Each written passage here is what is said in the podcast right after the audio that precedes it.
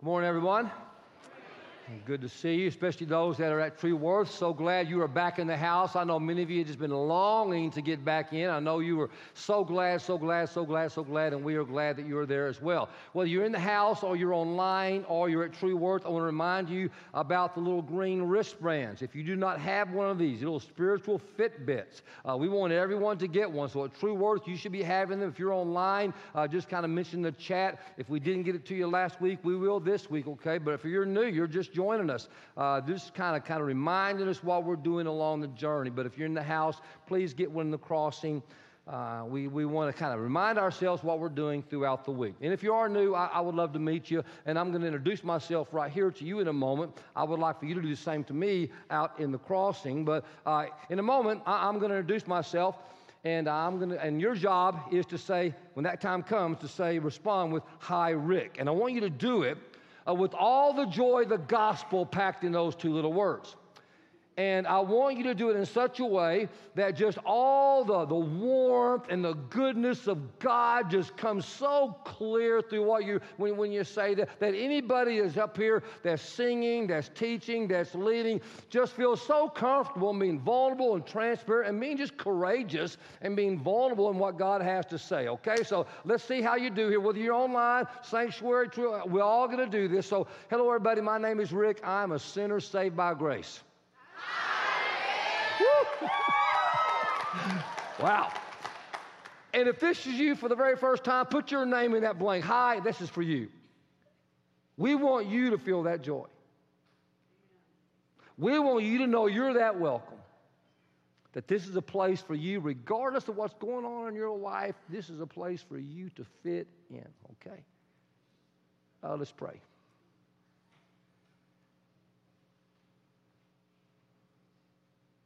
I'd invite you wherever you are around the world,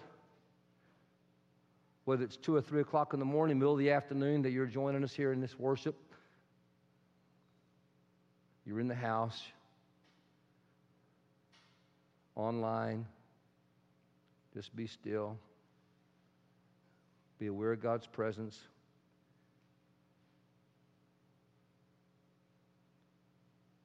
And I would invite you to say just these three words.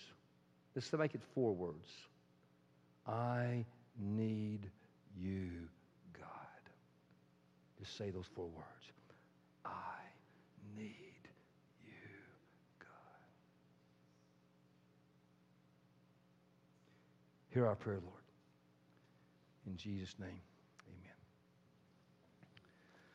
Uh, we are in a series where we are growing together and what it means to be a follower of Jesus Christ. And a follower of Jesus Christ is someone who is a disciple. And I don't mind telling you, this is one of those kind of series that you would typically do during the season of Lent. That is the six weeks prior to Easter. And I really thought about putting it off and waiting before Easter before we did this. But the state of the world and what's going on in our election and what's going on with COVID, I felt the conviction of God, no, let's do it now. But what does it mean to be a disciple of Jesus? It's very common. You come up to somebody and you say, "Are you a Christian?" They go, "Yeah, I'm a Christian." Then you say, "Are you a disciple?" And they go, uh, I don't know. We're kind of fuzzy on what a disciple is. Literally, if you study the Bible, a disciple is someone who literally physically followed Jesus. I mean, they followed him wherever he went. And they imitated what he did. All for the purpose of growing closer to God and growing closer to the people around them. All for the purpose of learning how to love God, receive God's love, and to love the people around them. That's a disciple. Pretty simple, really. And then you read about over here in Acts chapter two, beginning at verse forty-two. You have all these little practices of the people who are following Jesus after he ascended into heaven, of the things that they did to be a disciple. And we're now kind of learning those things ourselves. And we're calling them these steps. Uh, these are steps that people have practiced for years that God has used to help people change, to help people heal, to help people have transformation in their life. And I'm going to admit here, what we're talking about here, uh, what I'm teaching you, it's not rocket science, it's not brain surgery. It's not that complicated. And yet, if you practice these steps, I promise you, I promise you, I promise you, if you practice them with consistency and intensity, you can experience transformation and change and healing in your life too. And stop repeating the same stupid thing over and over and over and over and over and over again. You can't. Step number one was foundational. If you were here three weeks ago, uh, hopefully you remember it. If not, I encourage you to go back and catch up with us. And it's just, step one is surrender. God, I give up. I surrender my life and my will to you. And that is the prayer of a disciple. Every day, your will be done, your will be done, your will be done, your will be done, your will be done, your will be done. Step number two, very simple. Uh, my mind, God has given me this mind, and there's so much junk that comes into it, and it's a great mind. But if my mind's going to stay great, it's got to be filled with great thoughts. So that means I'm going to read my Bible. I'm just going to re- read my Bible every single day. Great thoughts going into my mind. I hope you're doing our life steps. Yesterday morning, uh, there was a verse I just love from the Psalms. It says, I promise I will not neglect your word. I just sat there on that for a little bit when I read that yesterday morning. I will not neglect your word. What does that mean for you? I will not neglect your word. I promise to God, I will not neglect your word. And this morning, we are at step number three. I'm going to begin to introduce this concept of step number three by reading from Exodus Uh, chapter two, two little verses beginning at verse eleven. Uh, one day after Moses had grown up, he went out to where his own people were, and he watched them at their hard labor. And he saw an Egyptian beating a Hebrew, one of his own people. And looking this way and that way and seeing no one, he killed the Egyptian, and he hid him, or he buried him in the sand. The scripture says that Moses looked this way, and he looked that way. What way did he not look? He didn't look up. And I promise you that if he would have looked up, if he would have invited the presence and the power of God into that situation, there would have been a different outcome in these two little verses. Now, here's what I know. In your life, in your family, in your relationships, if you know someone who's a bully, you have someone in your family tree that's dysfunctional, they're toxic, they get under your skin, they annoy you to the fullest, someone at your office, someone in your life circle, your neighborhood, just, uh, and you want to kill them. If you pray a prayer and invite the, look up, invite the presence of God into that moment, your will be done, God, your will be done, your will be done. I promise you this, the thought will not come into your brain, I think I'm going to kill him and bury him in the sand. Total different outcome in that moment. Jesus was a person of intense prayer. His whole life was just a prayer-filled life. From the very beginning, when he began his ministry, forty days in the wilderness, forty days of prayer,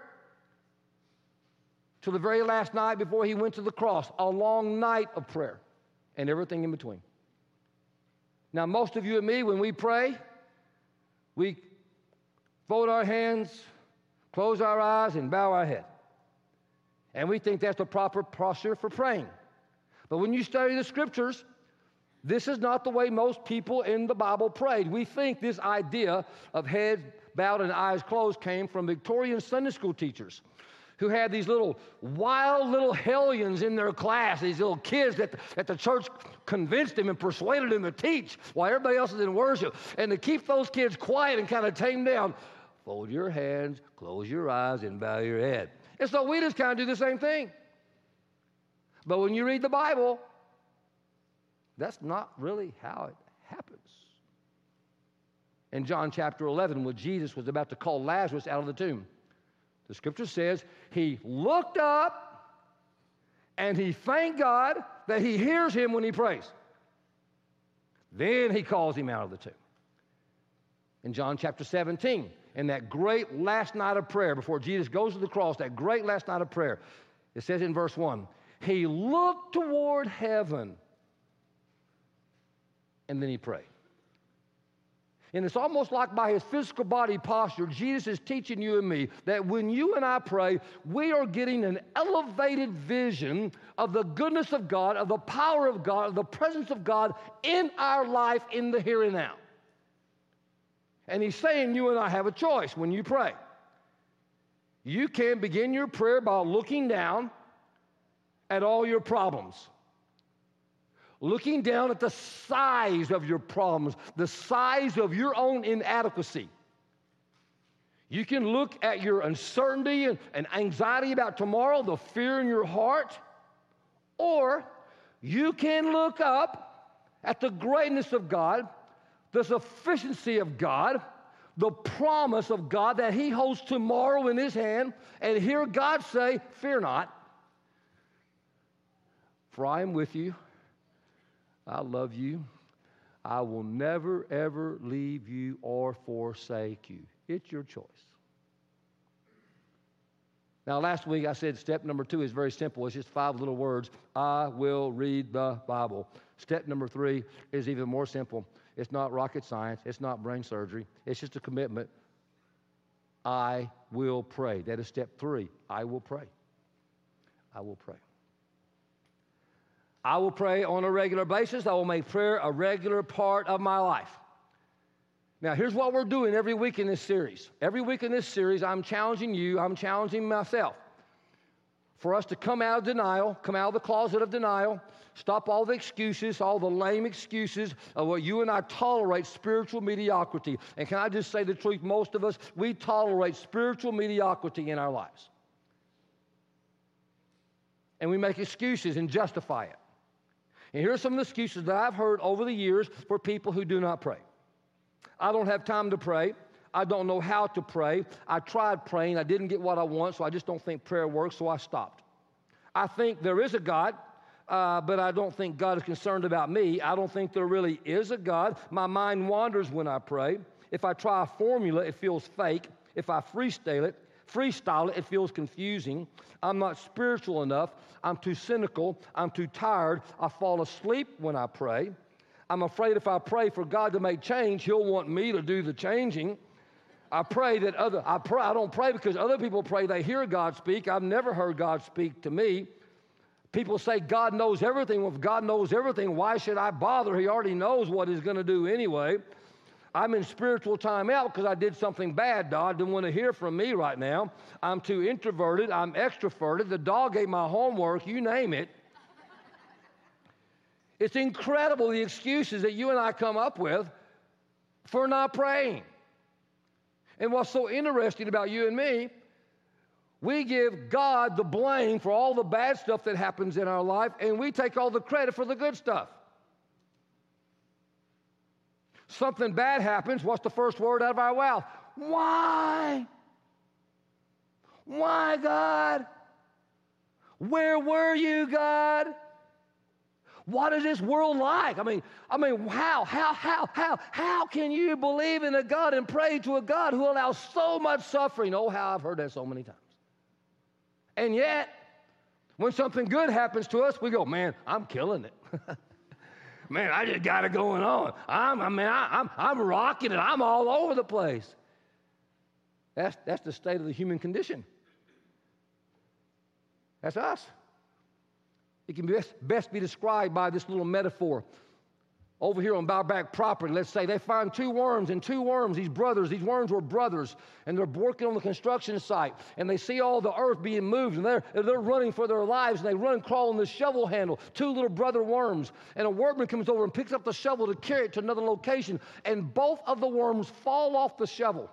One falls into a dead cat. One falls into a crack in the sidewalk. The one who falls into the dead cat just eats and eats and eats for three days, gets so strong. After three days, he crawls out of the cat, over his brother, in the sidewalk, and he looks down to the crack of the sidewalk and says, "Hey, brother, how you doing down there?" "Not very good.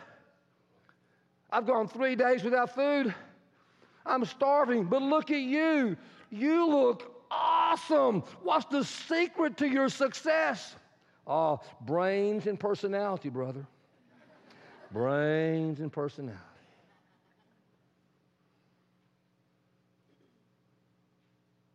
and we laugh.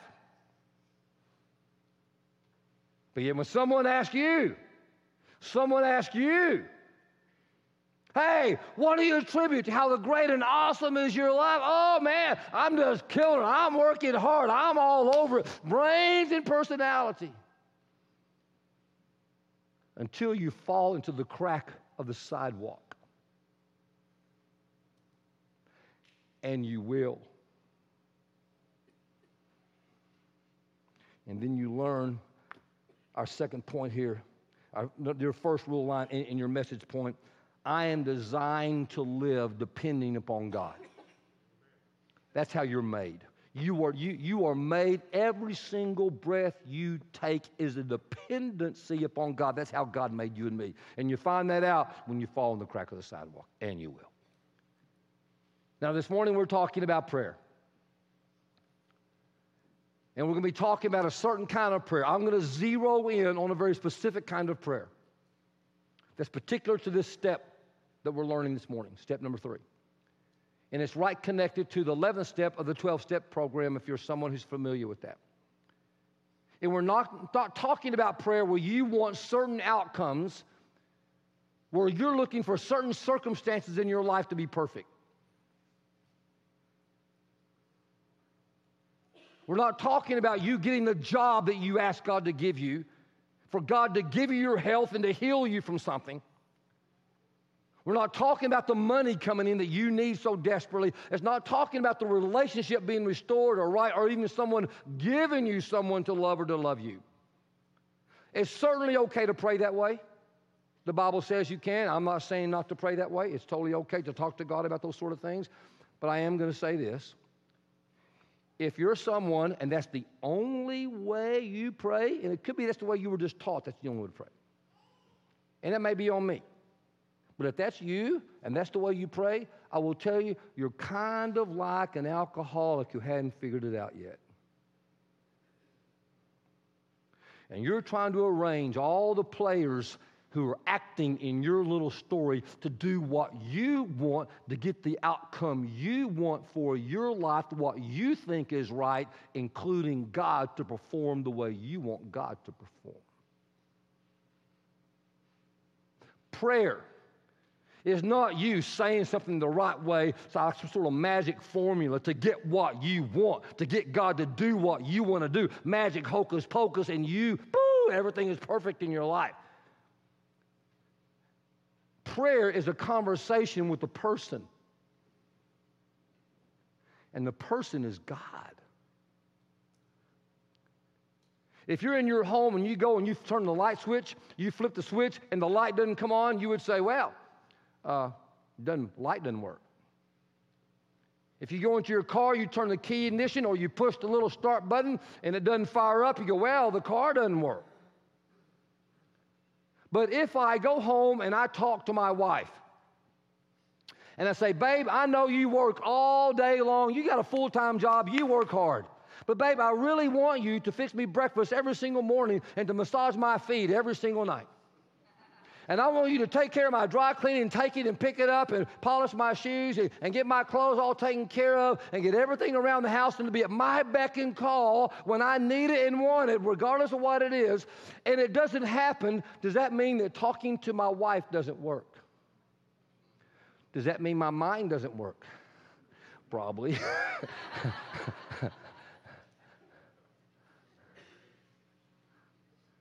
Prayer.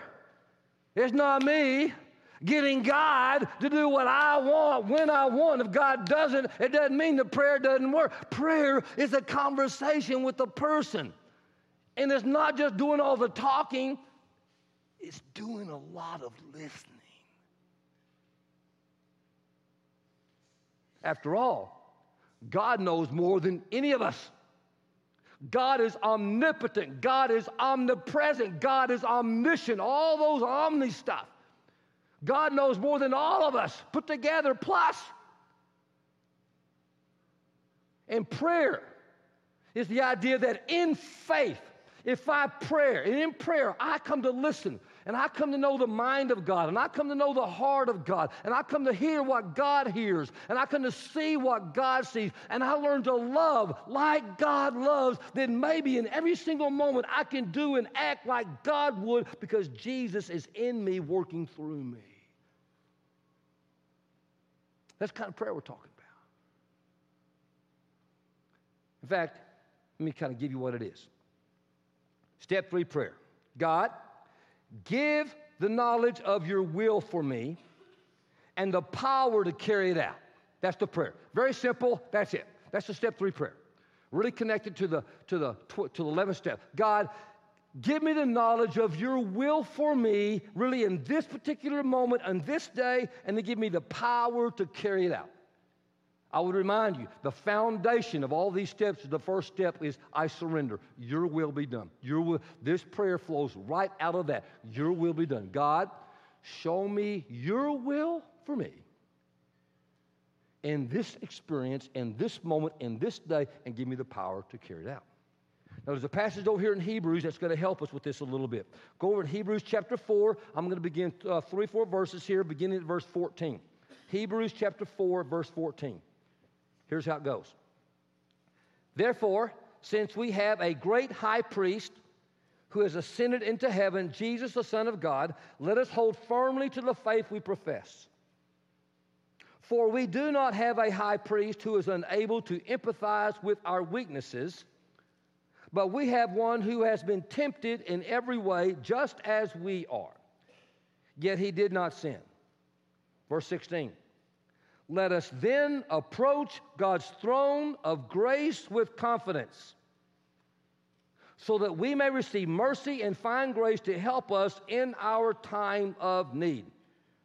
Now, those last five words, in our time of need, in our time, help us in our time of need. It kind of implies that in my life I have times of need and times of not need.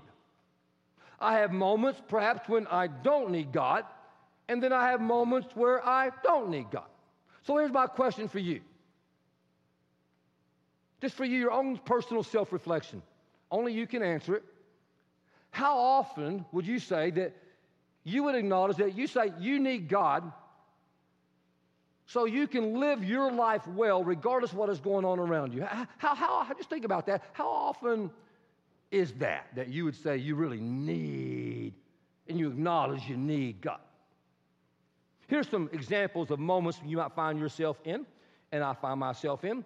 When somebody says the wrong thing to you, you don't know what to say, or their body language is in, in crazy, and you go, ah, what's going on there? Or you have a problem at work, it's beyond your wisdom. Uh, your child has you worried half to death. Uh, your thoughts are drifting toward envy and resentful and bitterness. You're afraid of the future because you don't have enough money. You got a hard conversation you got to have, and your heart's all nervous, and your stomach is turning into knots. Maybe you get to a point of living your life, you're ungrateful.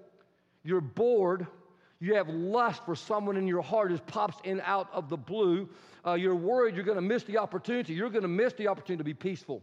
You're missing out on experiences. You're missing out on joy. You're missing out on stuff. Uh, you're missing out on blessing the person in the Starbucks line, blessing the person who's down the, the road to you uh, in your neighborhood, in your house. Uh, maybe you're someone who just squanders your life away, and you wake up and go, where'd my life go? Uh, where'd the day go? What did I do? I mean, how did, how, how did I get to this point in my life? I feel like I'm drifting. I'm going nowhere. I'm, I'm so hurried all the time. I hurry, hurry, hurry, hurry, hurry. I'm so irritable. I just can never get shake of my irritability. I'm so hard to love. I have a hard time loving. Now, let me ask you, if these moments connect with any of you at any time in your life, how many of these moments do you think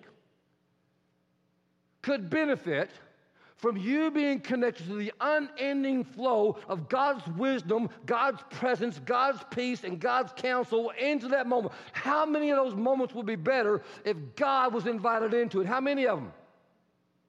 All of them. In fact, here's number three for your message notes. Moment by moment, I am in need of God's mercy and grace. Moment by moment. So God, may mercy and grace find to help us in our time of need. And that time of need is every moment, every second, every breath. I need God. I need God. and I have a choice. And you have a choice. You can begin every morning waking up, focused on all the problems, overburdened, overwhelmed, burned out, tired, oh, oh, just feeling all that, anxious about tomorrow, regretting your past, or you can begin your day looking up to the greatness of God and say, God, today, in the next thirty minutes, before I even get to the breakfast table, can you show me your will for me to how to interact with my family, my kids, that first phone call, and give me the power to carry it out? And it's your choice. Now, I'm going to get real practical here with you. I told you I was going to do that. And for some of you, this is going to go, okay. Some of you, this is going to be new. Some of you, this is going to be reinforcement. But I'm going to get very practical. There's a lot of space there, uh, there in your, on your on your notes section there, on, on your app. And there's, I think there's like eight marks there. I'm going to give you nine different things. And we're going to work through them as quickly as I can. But here's getting practical. Here's what I encourage you to do when it comes to prayer, this step three kind of prayer. I want to encourage you to start every single day, every single day with prayer. Without fail. Remember, you have to rearrange your life around these practices if you're going to become the disciple and become the person you want to be, the husband, the wife, the parent, the boss. You got to rearrange. So part, step three, I'm going to start every single day with prayer. The scripture says God's mercies are new every morning. Every single morning. Now, for some of you, this is a problem because you're not a morning person. You're not. Uh, you wake up groggy, you wake up grumpy. People in your family, they don't even want to be around you till you've had coffee. Jesus doesn't want to be around you till you've had coffee. So here's what I encourage you to do. Start with coffee. For God's sake, literally for God's sake, before you pray, start with coffee. And then after you had your coffee, go sit down, find a little quiet place just for a couple of minutes. You don't have to be heroic. I'm not talking about a thirty-minute deal here. I'm just talking about maybe even thirty seconds to a minute, two minutes. Just find a little quiet place. And some of this is problematic because you have young children. And your young children in the morning, they're not going to let you be quiet. They're not going to be quiet. So here's what you, you might have to move away from your kids for two or three years if you're going to do this. Just let them figure it out. They'll be okay. Then you come back, you know. Uh, I, I know it's a challenge when if you have small kids. You might have to, the second thing I would say, you might have to get creative with this then, if this is your issue. That's the second thing I would suggest, being very, get creative. Uh, maybe you take it when they're a nap. If you have your stay-at-home moms, stay-at-home dad, you take it while you're laying down for a nap. You stop, find a little quiet moment as soon as you can. Uh, maybe you download a prayer app. I've got a couple of prayer apps on my phone. There's so many.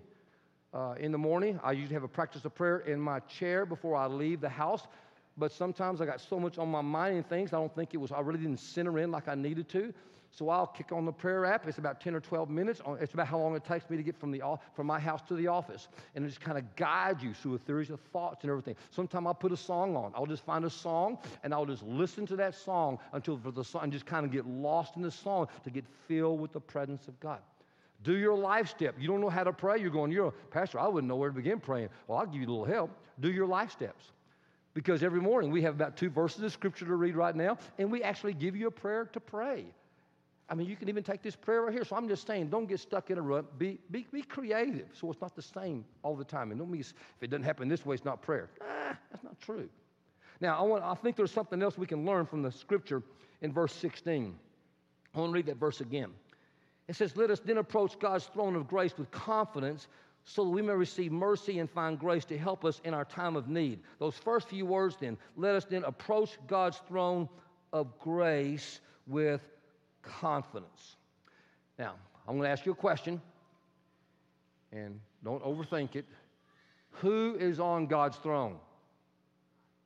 Okay. I heard it a little bit, but I want everybody to get the quiz right, okay? Because this is not a trick question. You're in church. I'm not doing this to you. Okay, who's in Grant's tomb? Woo. Woo. Okay, who's on God's throne? God! God's on his throne. Almighty, all-knowing, all-powerful, all-loving, all-marvelous, all-wonderful. God is on the throne. So here's my third little thing to offer you is practical help. Begin with thinking about God. Don't begin thinking about your measly little old life with your measly little old problems and your measly little old world and your little old micro. Oh, oh, oh, oh, oh. Begin with God. You're coming into his presence. He's not coming into your presence. He's everywhere. You're coming into the presence of almighty, all-knowing, all-loving God, and God is able. God was able to give this ninety-year-old woman a child. Sarah was her name. God was able to part the Red Sea with the army approaching. God was able to deliver this little boy named David from the, from the giant named Goliath, and, and God was able to deliver Daniel from the lion's den. God was able to calm the storm, to walk on the water. God is able to judge the nations in righteousness. And God is able to do more than you and I can ask or imagine according to the riches of his grace that are in Christ Jesus. God is able.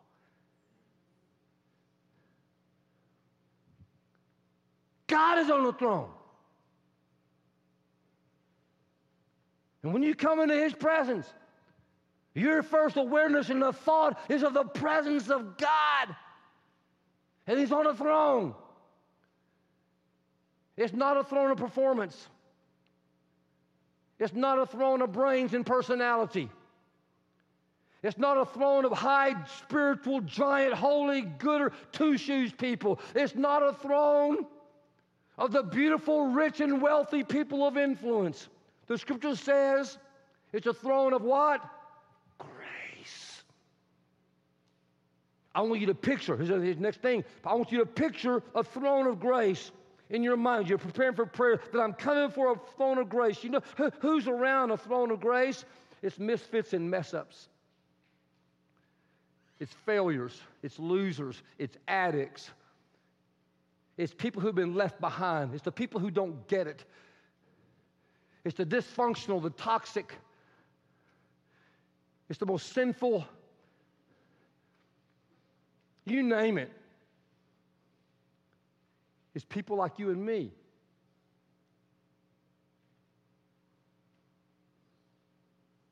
It's a throne of grace. And that means that you can come out of the closet. You can come out of the darkness and the hiding of your own sin, of your own life, that you're pretending you don't want anybody else to know about your stuff. And you can come before God and you can let him know and stop the pretending and the hiding because it's a throne of grace. Aren't you glad? And the next thing the scripture says, I come before a throne of grace with confidence. I want you to think about coming before him. The next line I would say, with humble confidence. You pray. I'm going to pray with a humble confidence. I'm not going to come fearful. I'm not going to come dreading. I'm not going to come anxious. I'm not going to come embarrassed. I'm not going to come, oh, just like a worm. I'm going to come with humble confidence. Humble, because there's nothing I can do to ever be good enough. Not because of my spiritual performance. Not because I was a good dad or a good husband or a good pastor, because I will never, ever, ever, ever, ever meet the mark. I will never be holy enough or never be good enough. So humble, but with confidence. Because we have a great high priest, the scripture says, and his name is Jesus.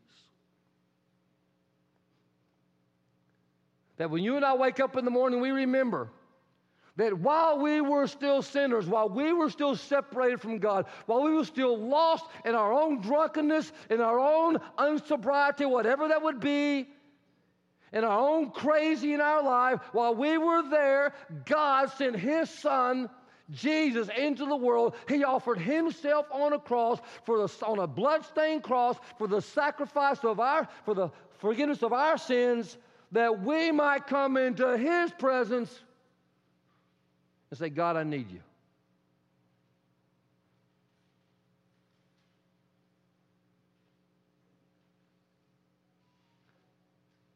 There's a throne, and God is on it. It's a throne of grace. I'm forgiven. You're forgiven. I come confident because Jesus is my high priest, and he's taken care of it all for you. And if anybody in the house is alive, somebody might say, amen. It's not all upon you. He took it upon himself. Whew. And then uh, I'm going to invite Jesus into my day. I'm just going to invite him uh, into my day. I'll tell you what, church, for a long time when I invited Jesus into my day, uh, I didn't have the confidence that I needed to have. This past summer was a uh, a challenging summer for me in my own personal life, the stuff and the COVID and the church and everything. And there were many times I was feeling just kind of like I just had about this much left. I don't. I imagine some of you felt the same way. Just I got I got about this much left. I just got about this much left. Started reading through my old journals, my prayer journals. I read through my prayer journals, and they were all, all, all so similar. God, I messed up again today. I blew it again today, God. I'm a horrible pastor. I'm a horrible dad. I'm a horrible husband. I did this. I did that. I should have done that. I thought that. I did this. I'm a horrible leader, blah, blah, blah, blah, blah, all that sort of stuff, blah, blah, blah. And they were all like that. And when I'm reading through it, I was just going, wow, all these prayers, everything like this. Sometimes I write my prayers out in my journal. And I feel like God's saying to me, he said, you know what, Rick? I am the creator of the universe. I am the master of all that is. And your prayers, they kind of depress me. And I'm God. And I really don't like being depressed.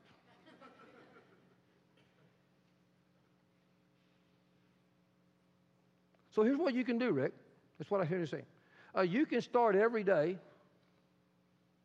You can begin every day. Invite me in. Or you can start the way you're doing it and make it all about you. And you can focus. You can fill your mind with all of your mess-ups, with all of your inadequacies. Or you can let me fill your mind with my sufficiencies. Let me repeat that. You can begin your day filling your mind with all your inadequacies, and there's plenty of them. Or you can begin your day by allowing me to fill your mind with my sufficiency, and there's plenty of that. When you begin your day in prayer, church, it's not, it's not meant to be a miserable, painful experience. Are you just going, oh, such a worm as I, oh, blah, blah, blah, blah, blah, all, all the time, you know? You're coming to the presence of Almighty God to start your day. This is the day that the Lord has made. I'm going to rejoice and be glad in it. Oh, yes, I know you have pain. You're going to be praying in the prayer. You can do that. You're going to bring self-awareness of your own sin. Yes, do that. But if that's all that it is, you're missing the mark. You're starting every day of your life coming into the presence of the Almighty. It's an amazing, beautiful thing that fills you, not empties you. God, show me your will for me today in this moment, and then give me the power to carry it out. And that's, I invite Jesus into my day, and that start that way. And I look at my calendar. Okay, I think of the people I'm going to meet with, the people, the appointments that I have, the meetings that I have, and I, I begin my day by going through my calendar and just all the things that I know that I have on my day. And I just kind of stop. About today, and I invite the, the will of God, the knowledge of God, the presence of God, and power of God. God, just please be in each one of those experiences so I can have the power to be more like Jesus in every one of those circumstances. And when I mess up, I stop, and I ask for forgiveness. I ask for mercy. God, will you show me again, and I'll try to be better the next time. And it's an all-day experience. It's just, it's just, it's just, and then, and then, and then, I'm going to stop, and I'm going to listen. After I pray, I'm going to listen for God thoughts, for God stuff to come into my head. Now, some of you don't believe God does that. Some of you think God does that, but He wouldn't do it for you. I think that's kind of interesting. Because when you read the Bible, God spoke to a lot of spiritually unimpressive people. God spoke to Cain. He killed his brother. God spoke to David. He was an adulterer. God spoke to Solomon. He was a polygamist. God spoke to Jonah. He was a runaway. God spoke to Peter. He was a denier. God spoke to Thomas. He was a doubter. God spoke to Lazarus. He was dead. God spoke to a donkey, and we don't even know his name. Why would you think God wouldn't speak to you if He'll speak to a donkey? He knows your name. Robert McFarlane, brand new follower of Jesus, businessman, just got baptized. Driving into work one day, and just the weight of work hit him. You ever drove and been driving into work, and the weight of work hit you? I mean, just, just, and he thought, you know what? I don't even want to go to work. I got so many problems. I'm just going to drive off in the distance. He had about twenty-two issues that were so big that the, the, the business could go down. It's all on his shoulder. He said, you know what? I just want to drive away. And so he got in his car and just started driving down the highway, just driving. And became aware he was not alone. And in his mind, he heard like God say, hey, uh, pull over. So he pulled over. Stop. And he sensed the voice of God, this, this thought of God. He said, you know what, uh, Robert, my son felt a lot of pressure. He felt the world on his shoulders. And he asked me for help. And I helped him. Why don't you ask me for help? His head just fell on the steering wheel. He started sobbing. I mean, just sobbing from the core of his being. Just, I mean, just crying. Pulled the car off the road, started driving. Not into nowhere, he drove to the office, walked in. He just started moment by moment, just every little, just attacking every little problem, just attacking every issue that he could. But he got to the end of the day, they weren't all done. Some were resolved, but for the most part, it was just kind of beginning. But he was changed on the inside because he learned something about himself and he learned something about God. That if he asked Him, God would give him the power every second, every moment. And together, he and God would push through the day, even if the circumstances didn't change the way he wanted them. It was a relationship. A woman who had a problem child. Anybody here ever had a problem child? Anybody, anybody, anybody, don't raise your hand, maybe too high right now. They're saying, yeah, they probably have a problem kid. And you pray, God, will you please change that kid? Change that kid, change that kid, change, change that kid, God, will you change that kid? And so she's praying, God, change that kid. And then God, so God kind of gets her attention and says, you know what, listen, I designed that kid. Hey, well, you think it was you, I designed him just the way he is. Here's what I want you to do. I want you to study your son. I want you to discover how I made him. And so she did. Guess who needed the change?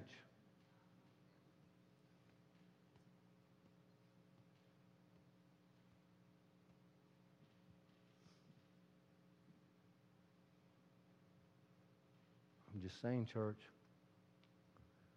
If all you're doing is trying to pray, get it, you're just trying to control all the actors in your life to line up the way you want them to be instead of you submitting yourself to the power and the mercy and the strength of God in your life.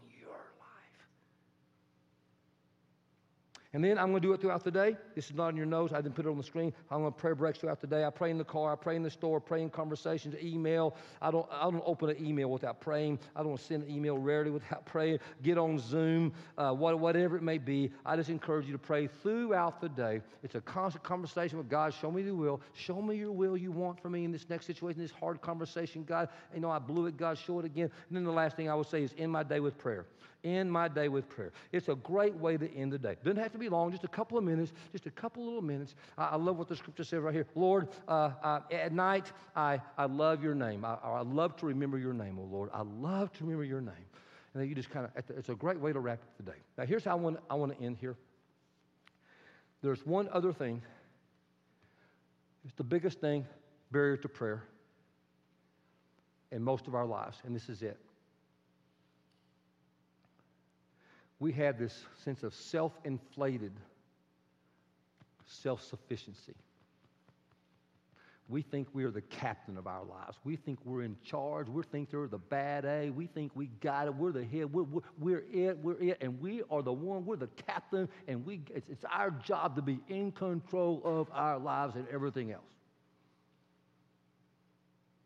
So why pray? Because I I have a niece who works in Washington, D C for someone who is running for election, whose name will not be shared at this time. And she was home for the summer, and we had having a meal together, and she talked about all the corruption and all the egos and all the power that's in all of D C and all the stuff that's going on. And when we were visiting there, it reminded me of a story. I told her the story of this gentleman who was in D C teaching a protege about the ropes. He said, man, this is a crazy city. He said, yeah, here's, here's what the, here's what D C is like. He said, look at my window. You see that log going down, going down the Potomac River? He said, yeah, I want you to picture two hundred thousand ants on that log. He said, man, that's a lot of ants. Yeah, picture two hundred thousand ants. Every single ant thinks they're steering the log. In Washington, D C, every single person thinks they're in charge. They're in control. You know who else thinks that?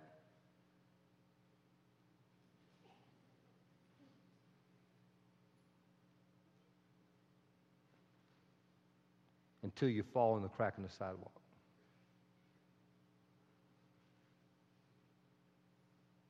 God has allowed me the privilege to hang around here a long time. And I know the stories of some of you. You were doing everything right. Living your life for God, living your life for Jesus. Worship, serve, give, tithe, pray. Did it all right. And then all of a sudden wrong showed up. A child is born with a disease that will never go away. Alzheimer's shows up in a spouse, a godly woman, a godly man, doing everything right, a drunk driver.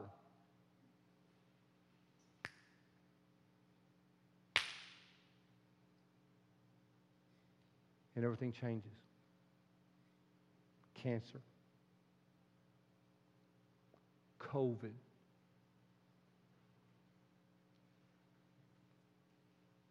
Can I just tell you the truth? We're not steering the log.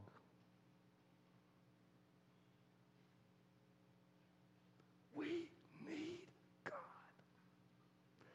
Every second of every breath of every moment of your life, you need God. God, show me your will for my life in this moment and give me the power to carry it out. Let's pray together for a second.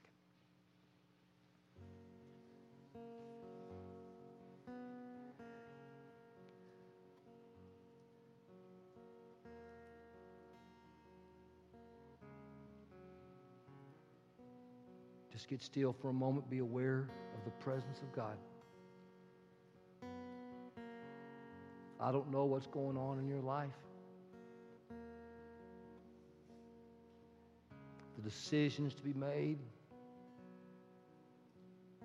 the grief that you are carrying, the loss of a loved one, this leukemia, cancer, Alzheimer's, drunk driver, you still not got over that.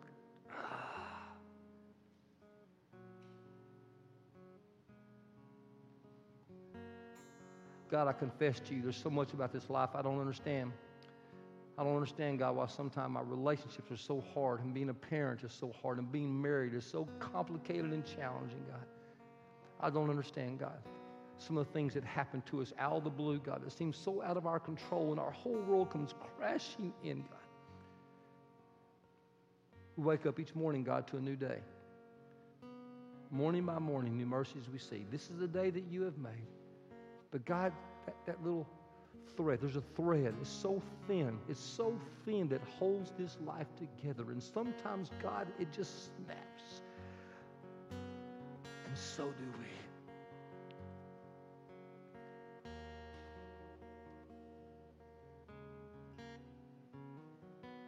So God, right now I pray for anyone and everybody who can hear my voice, God, on their behalf, God, we need you.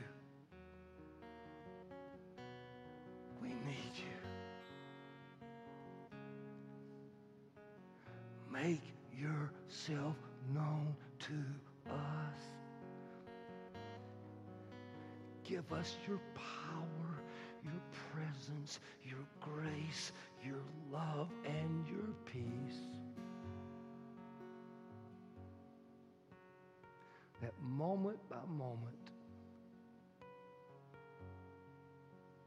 we might live and love and act and grieve and celebrate and parent and be married and single like Jesus.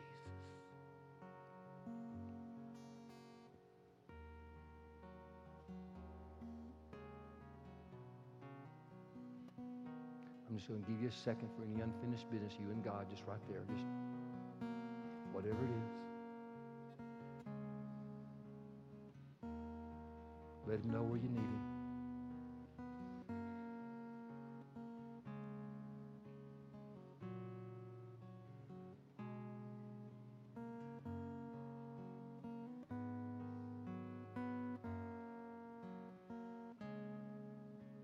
In the name of the Father, Son, and of the Holy Spirit.